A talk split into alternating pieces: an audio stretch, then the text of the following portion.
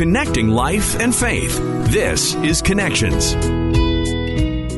It's no secret, motherhood is tough. I see it lived out in front of me every single day, and it's uh, different for mums and dads. Well, today's guest is the founder of a group called Million Praying Mums, and she's going to talk all about that the power of a praying mom. That's right here on Connections with me, Mike Tom, and Colleen Hood. Tell us a little bit about that. Uh, what is Million Praying Moms? Yeah, A Million Praying Moms is a ministry that seeks to help moms make prayer or realize that prayer is not a last resort, but that it is the first and best response that God's given us to the challenges of motherhood. Praying is something, like you said, it is for most of us as parents and as as mothers. We go to that when you know our kids are sick, when our kids are in a situation, then we're like, hey, we got to pray. But how do we start putting that first? Yeah, I think it's just a, a, mindset shift. It's an understanding that God created us to be in relationship with Him. And sometimes I know for me, as, as someone who tends to, to have a history in my life of being a high achiever, someone who really likes being able to do things on my own and achieve things. Uh, I'm goal oriented, and that's just been the way that I've been in my life. But it really took motherhood for me to undo some of that and help me realize how much I needed God. In the beginning, when my boys were small, I wanted to, to feel like I could produce the kind of godly men that I wanted to produce with just my mothering greatness. And, and it didn't take long for me to realize that that wasn't going to happen. And so sometimes it's God's kindness to us to show us our desperation for Him and not just that we need him in a particular moment but that when things are bad but that we need him every moment of every day. That's where uh, your journey to to writing actually began with the boys right? You you've written before about praying for boys. Yes. Yes what I was have. that like? And uh, yeah how'd that come about? Just part of that process learning oh i can't do it all. I've got to come to god in prayer Yes, absolutely. So it's funny. My when I told my mom what I was writing about this time, she said, "Well, wait a minute, didn't you already write that book?" and so, so if your mom asks you that question, then you some you feel like, okay, maybe I do need to differentiate between the two. And and praying for boys really did come out of a season in my life of of just wanting so badly to be a good mom and feeling like I was falling short and not able to do it the way that I wanted to. And God showed me that I needed to partner with Him.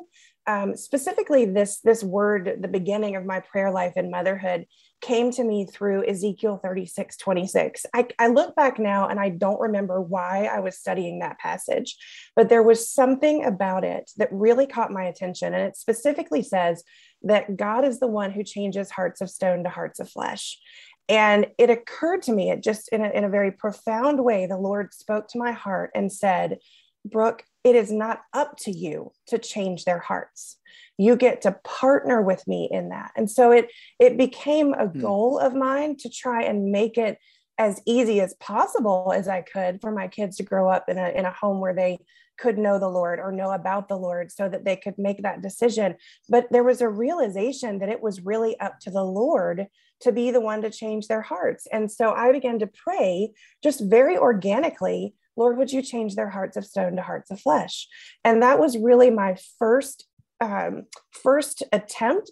And I didn't even really mean to, but I look back now and I see it my first attempt at praying God's word. And it changed the entire way that I parent my children. I found myself going back to God's word more and more. Uh, Lord, show me more things that I can pray for my children. Show me, uh, show me what you want to do in their hearts. This is what we're dealing with. What does your word say about this? What can I pray from your word that will make an impact in my children's lives. And the really cool thing that happened as a result of that was not just that God worked in my children's lives, but that he began to work in my life. Because we know from Hebrews 4 12 that the word of God is living and active. Like you can't just, you don't just read, if you're a believer, you don't just read the Bible and it not do anything in you. It, the, the word tells us that it it pierces to our souls it has the power to change us and Yeah. so i approached the word of god because i felt like i wasn't being the kind of mom that i wanted to be and actually over time as i have continued to approach the word of god and and pray it back for myself and my children god has made me more of the mom that i wanted to be I like that. So you read scripture and then you pray scripture.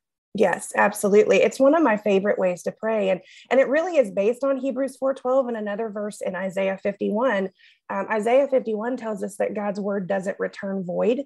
So if God's word is living and active and has the power to move in our lives, and if, like it says in Isaiah, it will do exactly what God intends it for it, for it to do, then I just can't think of anything better to pray. I'm not really, you know, I'm not saying that that there are wrong ways to pray, but this is a way that we can know that we are praying for our loved ones within God's will, and it really does just revolutionize the way you look at prayer. And we know how you started and where prayer started for you, but for the moms out there that are overwhelmed or just don't know where to start, what's a good place to start? You know i think um, i think sometimes we think of prayer as this mystical thing and i want to admit and confess that there is a little bit of mystery to prayer. People that are much smarter than i am and have spent so much more time in the word still admit that they don't know everything about how prayer works. And so there is that but what we do know is that god wants to have communication with his children. God wants to be a part of your day. And so perhaps it starts by just saying, Lord, would you come and be a part of my day? Lord, would you come and, and remind me of my need for you? When I am tempted to allow the, the stresses and the chaos of the day that can often define motherhood, um, would you not allow me to use those things as an opportunity to turn away from you or to get distracted by you? But would you allow me to use those very things that threaten to distract me in my motherhood to turn me towards you instead? And it's really just asking the Lord to do what he has already said he's going to do, which is never leave us and never forsake us. And inside of Praying Mom, I address a lot of the challenges or hindrances that moms find in having a vibrant prayer life, the things that are Mm. keeping them from that kind of prayer life that they might know that they want. Maybe one of the best things for a vibrant prayer life is to have others around you, right? I often tell Mhm. people, like, I'm a byproduct of a po- uh, praying mom. There's power in a praying mom. I have a prodigal son story. She prayed for me for over a decade, but I know one of the the other things that helped her keep going though was other moms surrounding her and Mhm. praying with her in agreement. Yes, absolutely. And that is part of the power behind our ministry, Million Praying Moms. Um, we really believe that each mom is uniquely designed and created by God to be the mom that her children need. With all of your strengths and all of your weaknesses, God gave you the children that you have on purpose.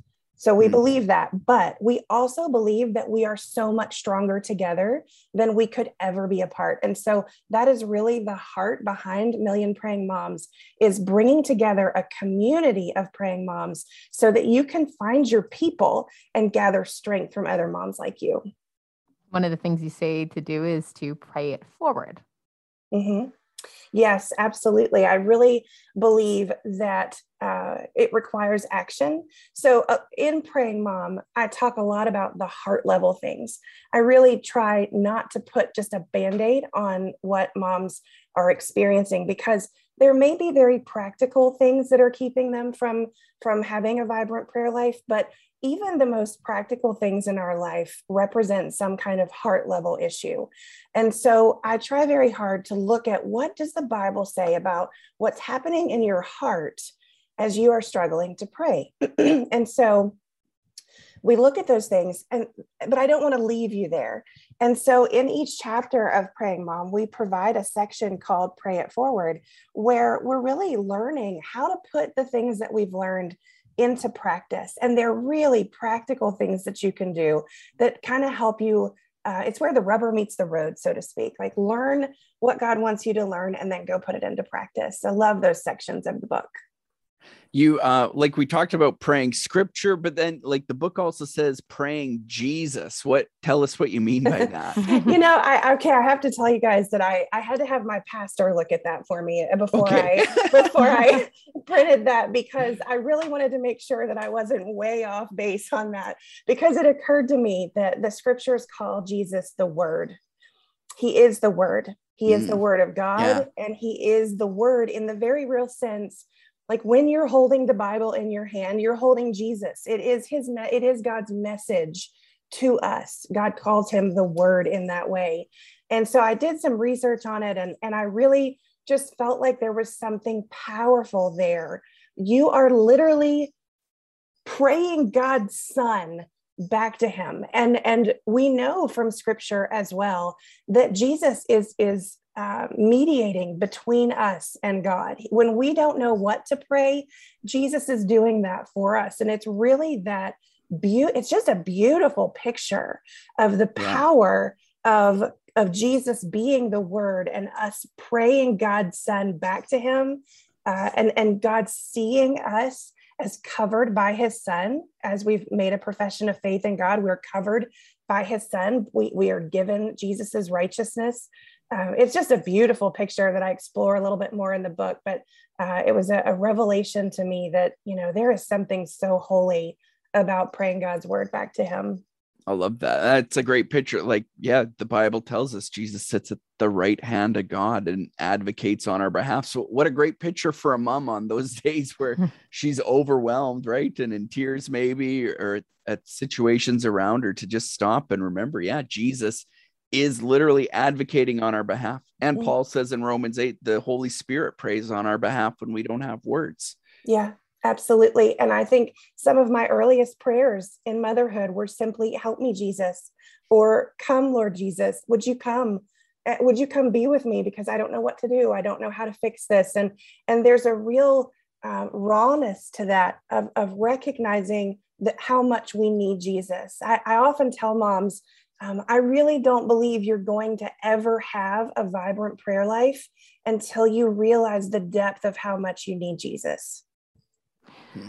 Now, your book is obviously targeted um, to women um, with kids of all ages, but should we be changing the way we pray for our kids or in our lives uh, as our children grow up? Uh, I definitely think so. You know, motherhood, early motherhood is is difficult and sweaty and physical and, we're trying you know we're trying to keep them alive like there's a real survival element to, literally yeah. Yes to, to, to, to, real to early motherhood and now you know i have teenagers now that are both in high school and my prayers for them have changed significantly. I think honestly, I think in some ways my prayers have gotten less self centered. When they were little, I felt like I was praying, Lord, would you help me survive this? Would you give me the strength I need to be able to deal with everything that they are? Um, but uh, now I feel like my prayers are, Lord, would you keep them? Lord, would you help them to stand when they're faced with temptation? And I'm saying, like, the temptations of teenagehood and young adulthood are much different than the temptations of, of young children um, would you when when they are faced with those temptations would you help them to stand strong? When they are tempted to do what's wrong would you encourage them to do what's right? And so our prayers most definitely change as they grow and and become more of who god's called them to be. When writing this book were you surprised by anything or did you learn anything along the way? You know i think it's it's if you ask that of any writer, they would probably tell you that God does more in their own hearts than in anybody else's. And, and that has been my experience as well. Um, one of the, the most profound things that I have learned in the last year, which was a part of writing this book, um, I spent a little bit of time uh, really looking at the Lord's Prayer in a fresh way. Uh, I had grown up praying the Lord's Prayer. I, I, had memorized it. I've quoted it or recited it. You know, innumerable times as as a, a, member of a church growing up and into my adulthood but i had never really stopped and prayed the lord's or or, or studied the lord's prayer in a profound way. And one of the, the things that i really felt like god gave me was that i had been praying as a result of this prayer for god to uh, build his kingdom but so often in my prayers i was asking him in reality i was asking him to build mine and when we come to the Lord and we realize that uh, it's his kingdom that he's committed to building it's his kingdom that we're supposed to ask him to build, then we can have the freedom to relax a little bit and just trust him that when things don't always go the way we want them to, even the good things, even the things that we're praying for that might be really good,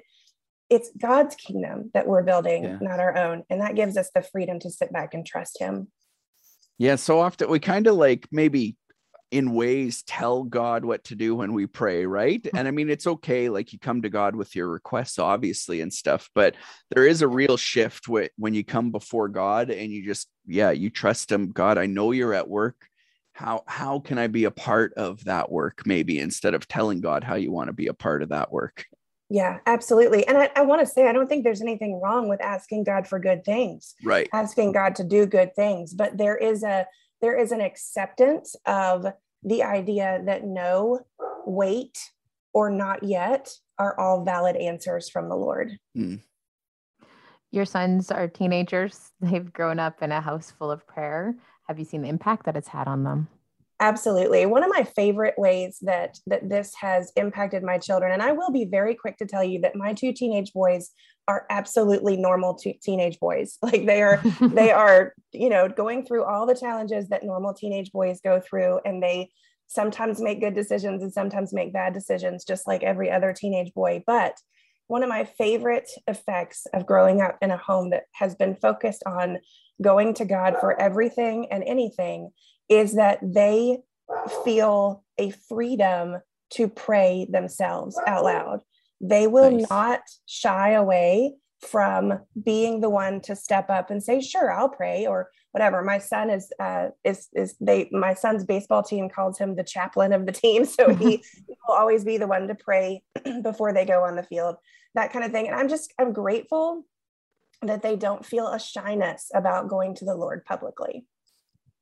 How do you think? Can you? I don't know. Can you imagine how your life as a mother would have been different if you weren't a praying mom? If you didn't have this prayer warrior mentality? I'll tell you, I've really spent some time thinking about what it costs us if we don't have a vibrant prayer relationship with the Lord. And I just, the ramifications are deep and endless. I can't imagine not having the the feeling that I can go to the King of Kings and Lord of Lords who knows everything there is to know about me, who knows everything there is to know about my children, who knows our past and knows our present and knows our future and ask him what to do. It's a privilege to be able to go to God who has already told us that he will give us everything we need or has already given us everything that we need for life and, and godliness, has already told us, I will give you the wisdom that you need if you only ask for it. To, to be able to do that is so profound in the sense that I am not doing this on my own. And I think that that is one of the biggest challenges of modern motherhood is that we feel like we are carrying this all by ourselves. We feel like we are carrying this all alone, that we are the ones holding everything together. And scripture tells us something in direct opposition to that. We are not carrying everything alone, and we are not the ones who hold it all together. God is. And so there's this sense of just power and rest in knowing that when I don't know what to do, God does. And guys, He's never failed me. When I have gone to Him and said, Lord, I need you, when I've gone to Him and said, Lord, would you give me wisdom? He's never not done it. And the reason for that is because He cannot be anything other than what He is or who He is. The Bible is true. What the Word of God says is true. And we just have to believe it and choose it and act on it.